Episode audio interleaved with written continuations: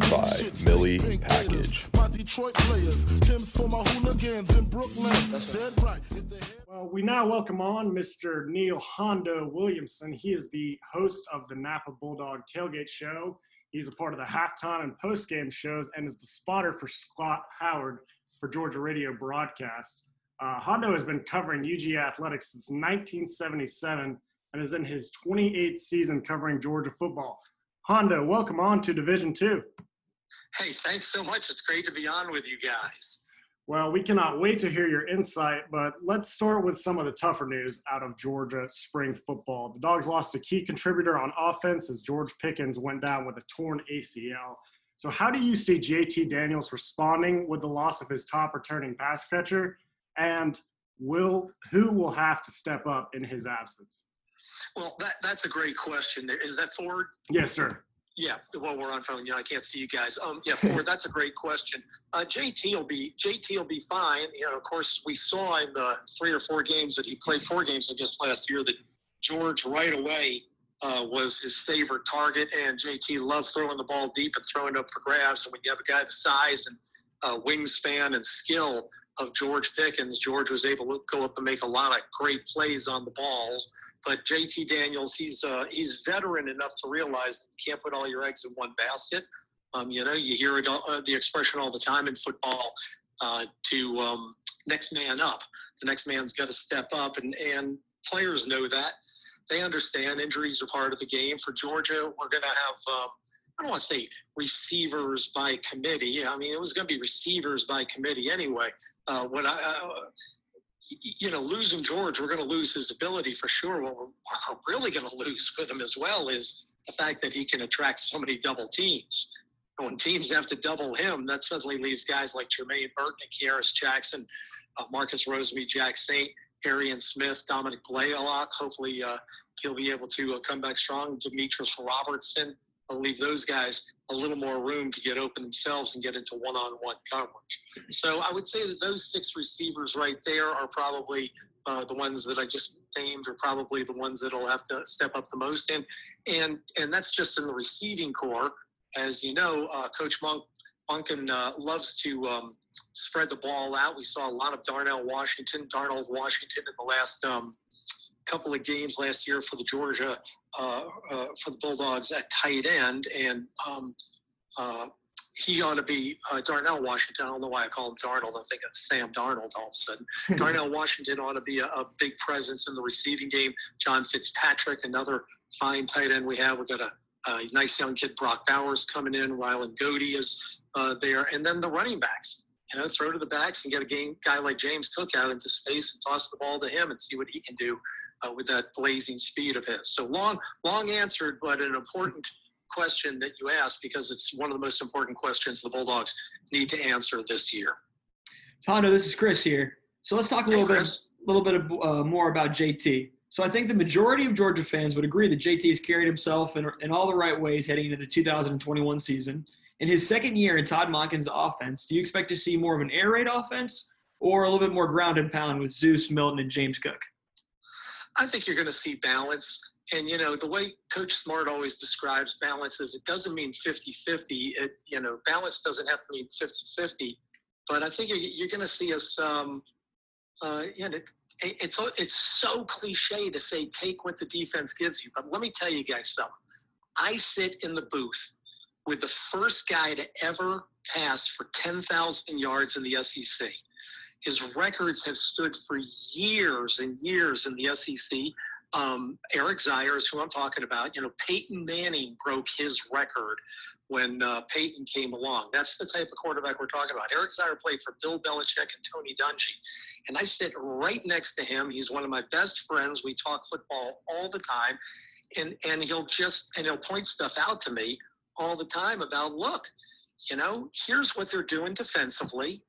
And that's why we're just going to keep running the ball because if they're going to put those guys back like that in a cover three or in a cover two or whatever they're doing here, then we're just going to gash them until they come up and stop the run.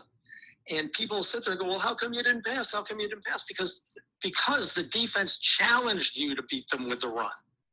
We saw that in JT's second game last year. Was that South Carolina? I'm trying to remember which one it was where I uh, you know, so, he passed yes. you know 400 and something yards in his first outing, and then only had like 11 or 15 passes in his second outing. And people are saying, "Oh, Kirby pulled back the reins."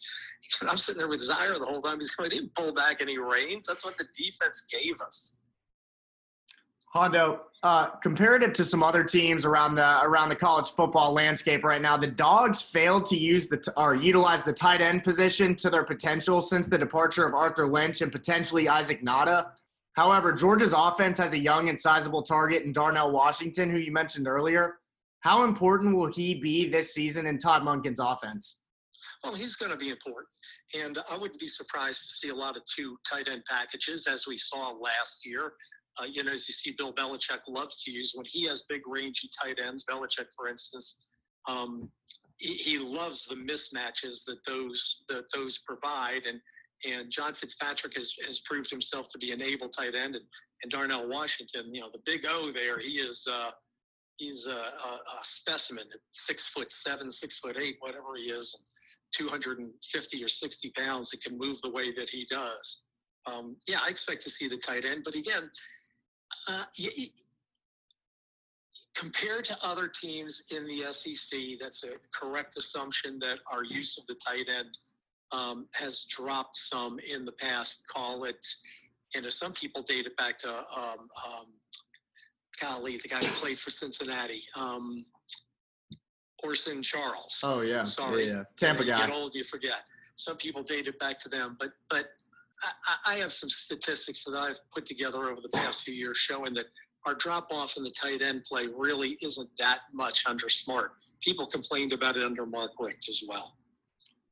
Let's talk a little bit about the trenches. Uh, Georgia has obviously prided themselves on being deep within the trenches, especially during this Kirby Smart era. The team lost a majority of the O line talent, though, recently. So I want to ask, where do you see this team kind of relating offensive line wise in comparison to years past, uh, dating back to when Sam Pittman was still coaching the offensive line? Well, it's it's hard to compare um, offensive lines, especially if you're not concentrating on the offensive line. And when I'm spotting during the game, I sit right in between Eric Zeier and Scott Howard, our play-by-play team, and I have the Georgia spotting board in front of me. So the folks who are listening at home, that means that I basically have the Georgia depth chart in front of me with, you know, here are the first four quarterbacks, here are the five running backs, here are the receivers, here are the different linemen, so that I can point to whoever is making a play or making an auxiliary play to the key play where the ball is overall. So a, a lineman who pulled maybe and perhaps Scott or Eric didn't see a guard pull and I did and saw him make the key block, I can point that out. So you know, Scott can say, they give us to zero White, he goes off right tackle and uh, six, seven, eight yards break, it tackles all the way. Oh, I see that, um, you know, Jamaree Salyer pulled on that play and uh, provided a key block, right? Things like that. So unless you're really watching the line every day and unless you really understand that well, um, I don't think I'm qualified to tell you how this offensive line stacks up compared to other offensive lines. I'll tell you this much: whoever made the assertion that um, uh, it's it, we've been really great under Coach Smart is right. That's the first thing that I think. One of the first and biggest things that Coach Smart did when he came in that was say we're going a completely different route with our recruiting.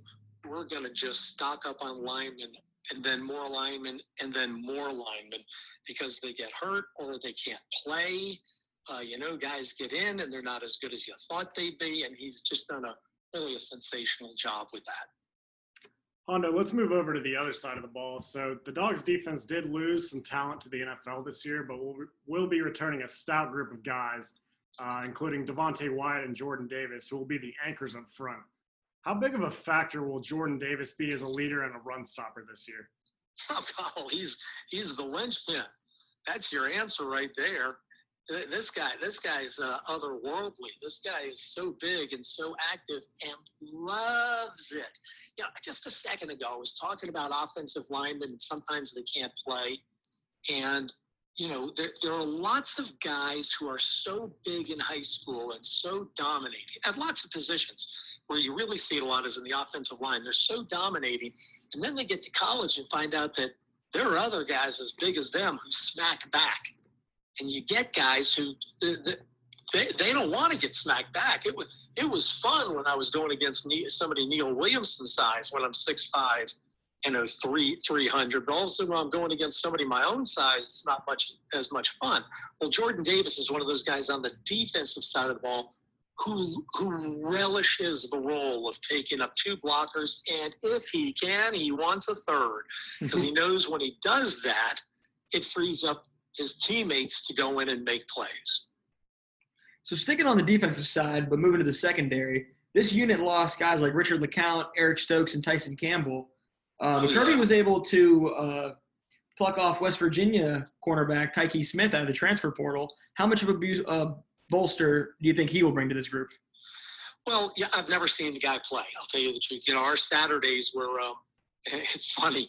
Our Saturdays, our broadcasts are 10 and a half hours long. So when you include pre-production and travel and everything else, now those are 16, 17 hour days for us, home or away and uh, you know we can catch a glimpse of this or that game before our own. But even or you know even before our own, I'm I'm usually working on our broadcast and, and making sure that all of our preparation is is there. So seeing a guy at West Virginia, it's not like somebody you might see at Ohio State. We can make an extra um, special uh, uh, um, uh, uh, time for to watch when you get off the air, you know, uh, on off days, or certainly people in the conference. So I don't know about Tykee Smith. I know he was a third team All American as a sophomore. I know he's been a two time uh, All Conference selection uh, up there. So he's got the talent. And we certainly, certainly have a dearth of experienced players in our secondary now. You mentioned that Stokes, Campbell, and, and Richie LeCounte are gone, but DJ Daniels gone, Tyrique Stevenson, Mark Webb. You know, you're looking at six guys who took holy cow! I don't, I, you know, I don't know what percentage of the snaps last year, but you know, uh, Lewis Cine is the only guy coming back who got a huge number of snaps in comparison to the, the six of them. And we have Christopher Smith. I guess he got a lot of snaps once Richie LeCounte went down. Uh, Christopher Smith did. He's going to come back at safety, which is good. But having Tykee Smith come in and you know being able to play safety, I've heard he could also maybe play in that star position, which is the, the fifth defensive back position. But the, the, fact that he can play safety or star suddenly gives you the flexibility. If either Chris Smith or, or uh, uh, Cine can move to cornerback, now you can put Tykee Smith into the safety position. I don't expect to see Cine or Smith move to corner, but I know that Cine has practiced there here in the spring. Um, and uh, and you know that star position. If you've followed Georgia closely under Coach Smart and the way we, we run that defense, uh, we'll stick a rangy linebacker in that position, uh, which we've done in the past uh, with some some really really athletic players, and they've even talked about sticking Adam, Adam Anderson back there rather to um, in in different situations. We like moving guys around into what what we as fans would call the star position, but on defense, they're looking around going, "Hang on, that's too many linebackers. Who's covering the running back out of the backfield so that they don't know who's coming at them at the quarterback, who's dropping into coverage, who's covering what players. When you have the kind of flexibility that some of our players like that, like an Adam Anderson, uh, provide for you, well, it, it creates all kinds of problems for the defense, as you know. Hondo, Kirby Smart is not shied away from bringing in former head coaches, as you know. He brought in mm-hmm. former Ole Miss coach Matt Luke to replace Sam Pittman. And this year, uh, Will Muschamp is joining his staff, a former friend of Kirby's as well. So, talk about uh, talk us through his reasoning for this, and what kind of insight can uh, can Coach Muschamp bring to Kirby and Dan Lanning? Oh my goodness! Well, you know, first of all, you have to have enough confidence in yourself to bring in somebody who could, in theory, be uh, your replacement, right? Because uh, you know uh, uh you look at the you look at the Hawks uh, the last couple of years, the last couple of coaching changes that they've had. You know, when they fired a guy, they've promoted the assistant, right? So uh, we see that we see that in a lot of different sports in a lot of different places. So you got to have confidence in yourself. You also um, have to have the, the the wherewithal and the confidence to know that you bring those guys in and they are going to challenge you to a degree. They know who the head coach is and they know how they should act toward the head coach, but they are also going to challenge you, especially behind closed doors. And I think that's really um, part of why Coach Smart likes to do that. He wants to bring in people who are going to say, "Hey, Kirby, can we look at this another way? Okay, you mind if I take that and do this instead? Because here's something that we saw when we saw a similar situation against X Y Z team." And um, you know, it's it's just bringing in more smart people who have multiple talents to get to the head coaching level, especially in our conference, you have to be able to recruit like a madman. So, and with Coach Luke, he obviously brings that to the table. And that was a huge hole. You, mentioned Sam Pittman. That was a huge hole to have to fill um, in our recruiting staff. Pardon me, Coach Luke has done a fantastic job of that. Now, Must, uh, Coach Muschamp, he will not be recruiting, um, if I'm not mistaken, because you know you can only have so many of the full-time coaches as quote recruiters, but he's certainly going to be able to lend his uh, his smarts and his expertise. He's a terrific defensive coordinator to, to Coach Lanny, uh, to Coach Smart, to that staff. Uh, not to mention just uh, um, uh, being able to run a program and knowing all of the different things that you have to know. The fact that he and Coach Smart have been friends for so many years. You know, he was he was Eric Zeier's roommate in college. Will was really so I mean, you talk about you take talk about best friends. Those guys are great friends. so it's going to be real interesting to see. Um, and, you know, Coach Bobo and Coach Smart were best friends. So when uh, when they were together for a short while, maybe they weren't together for a while. I think Mike left right before. Uh, yeah, Mike left before Kirby came in. But you know, the, these guys they all run in the same circles, and it's and it's fun for them to be back together. I'm sure. Hondo, you mentioned the recruits just a minute ago, and Georgia got another impressive class this year. So I want to ask you give me a name of a player that some SEC fans and dog fans specifically should keep on their radar in 2021. Oh gosh, I don't, I don't know. You, you know what the funniest thing to me is is um, uh, the the guys who get pumped up a whole lot get pumped up a whole lot, and then they get to college and they find out what I was saying earlier that they're not the biggest guy on the field anymore. They're not necessarily the fastest guy. They they may have gone from the fastest guy in their in their um, uh, what are they called in high school? Not divisions, but uh, classification.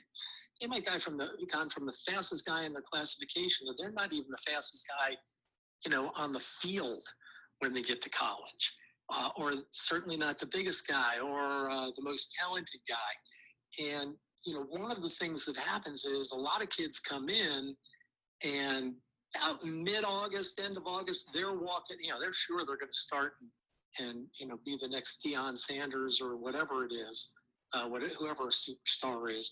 And, and all of a sudden they come into the coach's office that third week of August. They're like, Coach, you know, I'm thinking that may, maybe a red shirt year wouldn't be bad. and that really happens more than you would know. Now these days, you don't have to redshirt guys the way you did back in the old days, where you know, they could only get into two games and then they had to redshirt. So now you have that; it's extended to four games, so you just leave everybody kind of wide open and on the field. But um, it, it, it's too hard. I, I don't know. You know, they, they, they tell me a couple of those linebackers are supposed to be terrific. Um, uh, Xavier Sorey, Smael Mondon is supposed to be terrific. Uh, Nyland Green, who's a who's a cornerback is supposed to you know have the have the length and have the speed and have the talent. So those might be three guys I'd look at on the defensive side of the ball. Um, you're probably going to get a better chance on the defensive side of the ball than the offensive side of the ball. You know, we brought in one running back, and I Lovasea Carroll. He's moved over to the defense for now because we have uh, again a, a, shortage of experienced players there. And and we're so stacked at running back. Quarterback, you're not going to see anybody. Tight end, I mentioned the kid Bowers. Maybe he gets some time. I'm not sure. Uh, there are openings for a couple of receivers now, um, maybe a receiver or two to get into the lineup. So uh, one of those kids, but offensive line, very difficult to break in. I know Amarius Mims is a, a top, top recruit, but and we'll see if he's able to get in there and, and and battle and do the things and have the footwork and and the speed and the wherewithal to protect the protect the quarterback in the SEC. it may be one thing to to start in Division Two as a freshman or whatever they call that now, or or one double A, or um, um, you know, at a, at a non-SEC school, but in the SEC, they're they're coming fast and they're coming hard. So those would probably be the three guys that I would think um, uh, might have a chance to play Green and Green and uh, the two linebackers, Sorey and, and Mondon. So the Dogs get the pleasant task of opening up against Clemson this year. Hondo, when we're looking at the 2021 schedule on paper, what is your floor and your ceiling for this year's team? Oh, the ceiling is we could win the national championship. I mean, we're built to win. The, the, this this team is now. Um, there are no. This is Waffle House. There are no back burners. okay, everything's a front burner, and this is a team that is poised to uh, contend with anybody else for the national championship. So I have no doubt about that in my mind. Um, you know, you mentioned the Clemson game, and, and and that's going to be a huge one for the dogs along with the Florida game. Those are going to be the you know the two huge ones to determine in the SEC championship whether or not we get into the playoff. Uh, Clemson probably not as much as the others. The SEC championship probably going to be the primary game uh, to determine whether or not we get in. Uh, but you know, you win the Clemson game, and that can that can give you added points somewhere else down the line. So uh, the ceiling is there. You know, the floor. I don't. You know, I don't know you know, you you can always you, in the SEC you can always lose four games and be a very good team. You could lose four games in the SEC and be a very good team. Now I don't think that this team is going to, but you know you can see where uh, you could trip against two teams and then lose the game to Clemson and then lose in a bowl or an SEC championship game. I, I can't see us losing four games. I, no, I can't see us getting to the SEC championship with three losses. So no, I can't see us losing four games. So um, yeah, the worst maybe is three losses, but I don't anticipate that. I think we're going to beat the dog out of a lot of people this year. You're absolutely right talking about some of that SEC competition. So in many people's eyes, the dogs are the favorites to come out of the SEC East this year. Uh, who else in the East do you see giving the dogs some competition? Yeah, Florida. Yeah, Florida. They they they've, they recruit well. They've got good players down there. We know they have good players. They've they've lost some guys for sure. They've lost some huge skill guys in Kyle and Kyle and uh, one of the running backs. Well, I forget who, but they uh, you know they're they're going to be loaded. Tennessee's uh, you know in flux again, which is nice for us. They've had the transfers and the coaching problems and, and, and coaching changes stuff like that. Uh, Kentucky, they, Coach Stoops built a nice program up there. I'm not sure that they are really ready to regularly compete at our level. Doesn't mean they can't come out and beat us one Saturday. Look at what Coach Muschamp at South Carolina did to us a couple of years ago. Goodness gracious! So you know, it's it's uh, um, it's possible on any given Saturday, right? Uh, Missouri's always got a talented team, um, and uh, coach out there. You know, the guy used to be up at Appalachian. He's done a really good job.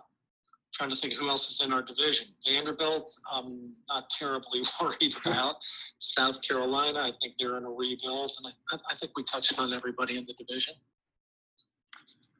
Right. Uh, Hondo, Coach Smart has been our head coach since 2016. I'd like to preface this question by saying none of us hold this narrative, but what would you say to those who hold the opinion that Kirby can or will never get over the hump? They're sorry, but I, I, for me to even address a question like that means that whoever is saying that is, um, I don't want to call names. Just, I, I've been covering sports. I've been watching sports like a madman since I was nine years old. And I've been covering sports since 1977. And, you know, I have spent so much time in so many clubhouses and so many locker rooms and spoken to so many coaches, so many players over the year, years. And, and the, the, the people who say stuff like that, they don't get how hard it is. I'll never forget, it was had to have been 1975. I was out with my street hockey ball and my hockey stick, and I was in our carport, and I was taking shot in Georgia, you know, and taking shots, bang against the wall and go retrieve the ball, bang against the ball, you know, shooting at a, a little little goal. And my father came out and said, "Oh, you're putting a wear, you know, you're wearing out the wall there." And I said, "Yeah, both the Celtics and Bruins get bounced from the playoffs." I was so mad because they were both really good teams. and they got bounced on the same day. And this is 1975, I guess. Havlicek was playing, Bobby Orr was still playing. And uh, and I said, yeah, this is just terrible that we're not going to win a championship this year. And he's like, yeah. you know, the fact that your teams have won three or four championships in the time that you've been cheering for them, short time you've been on earth as a 17 year old, you have no idea how remarkable that is, how hard that is to do. And remember, guys, we're talking about back then. This is when there were only 12 teams in the NHL, 12 teams in, in the NBA when my dad was saying this to me. And, you know, in, in college football, there were probably only 30 teams that had a chance of, of winning anything, if that many, as opposed to now. And, well, I shouldn't say that. But um, college football is narrowed down again, I think. But uh, uh, people people who say that they don't they don't get how hard it is. I mean, they said that about Coach Richt, and, and you know, I, you know, one player doesn't drop a pass against Florida in one of those years. We're playing for the national championship. And there was no playoff that year. We would have gone to the playoff that year, and and you know, it, it's just the the the funny bounces that a ball can take that can change your fortunes. And in football, more than any other sport, one funny bounce can ruin your season. So um, no, I don't buy into Coach Smart will never get over the hump. My God, we finished. We, we've been knocking on the door like crazy. He's also had the terrible misfortune of having to coach straight up against the greatest coach in college, the most successful coach in college football history. You know, it's like it's like saying, you know, why why couldn't why couldn't you beat LeBron one on one when you could beat everybody else in the league? Well, you know, I'm going against the guy who's probably the overall biggest, strongest, most talented player in NBA history. And yes, Michael Jordan fans, I said it and I mean it. Couldn't agree with you more there, Hondo. But G Day is next Saturday, the 17th. What particular mm-hmm. things will you be looking for to answer some questions about this team? Well, yeah, I'm not going to get a whole lot out. I'm going to scrimmage this Saturday, so I'm going up Saturday, and I'll probably get more out of that than we will out of G Day because you know, coach isn't going to show anything at uh, at G Day, and um, and they want to get you know guys a lot of time, guys who are who are walk-ons and who play on the scout team. They'll get a lot of time in the game. So I would expect to see a whole lot out there. Um, you know, you're not running a lot of trick plays. You're not running. Uh, the defense is going to be very vanilla because you don't want to get anybody hurt.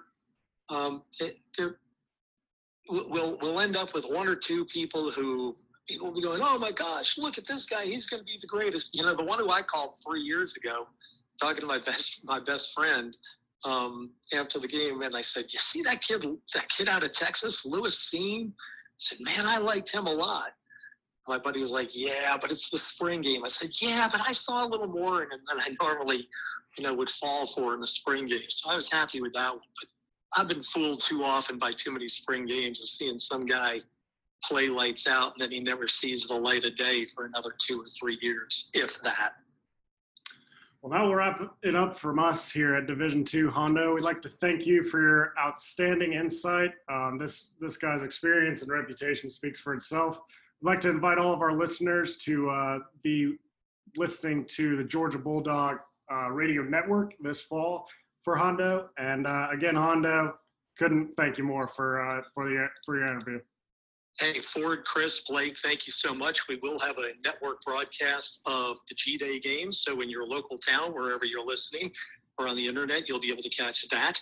Uh, we start at 2 o'clock on April 17th, and then we kick off from Charlotte on September 4th. And look forward to uh, talking to you then with our whole crew. That's Loran Smith, Eric Zeier, Scott Howard, Chuck Dowdle, Jeff Dantzler, Kevin Butler, uh, Tony Schiavone, and yours truly. Thank you, man. Thank you for listening to Division 2 Sports. For all Division 2 sports news, follow us on social media at division underscore 2 sports. You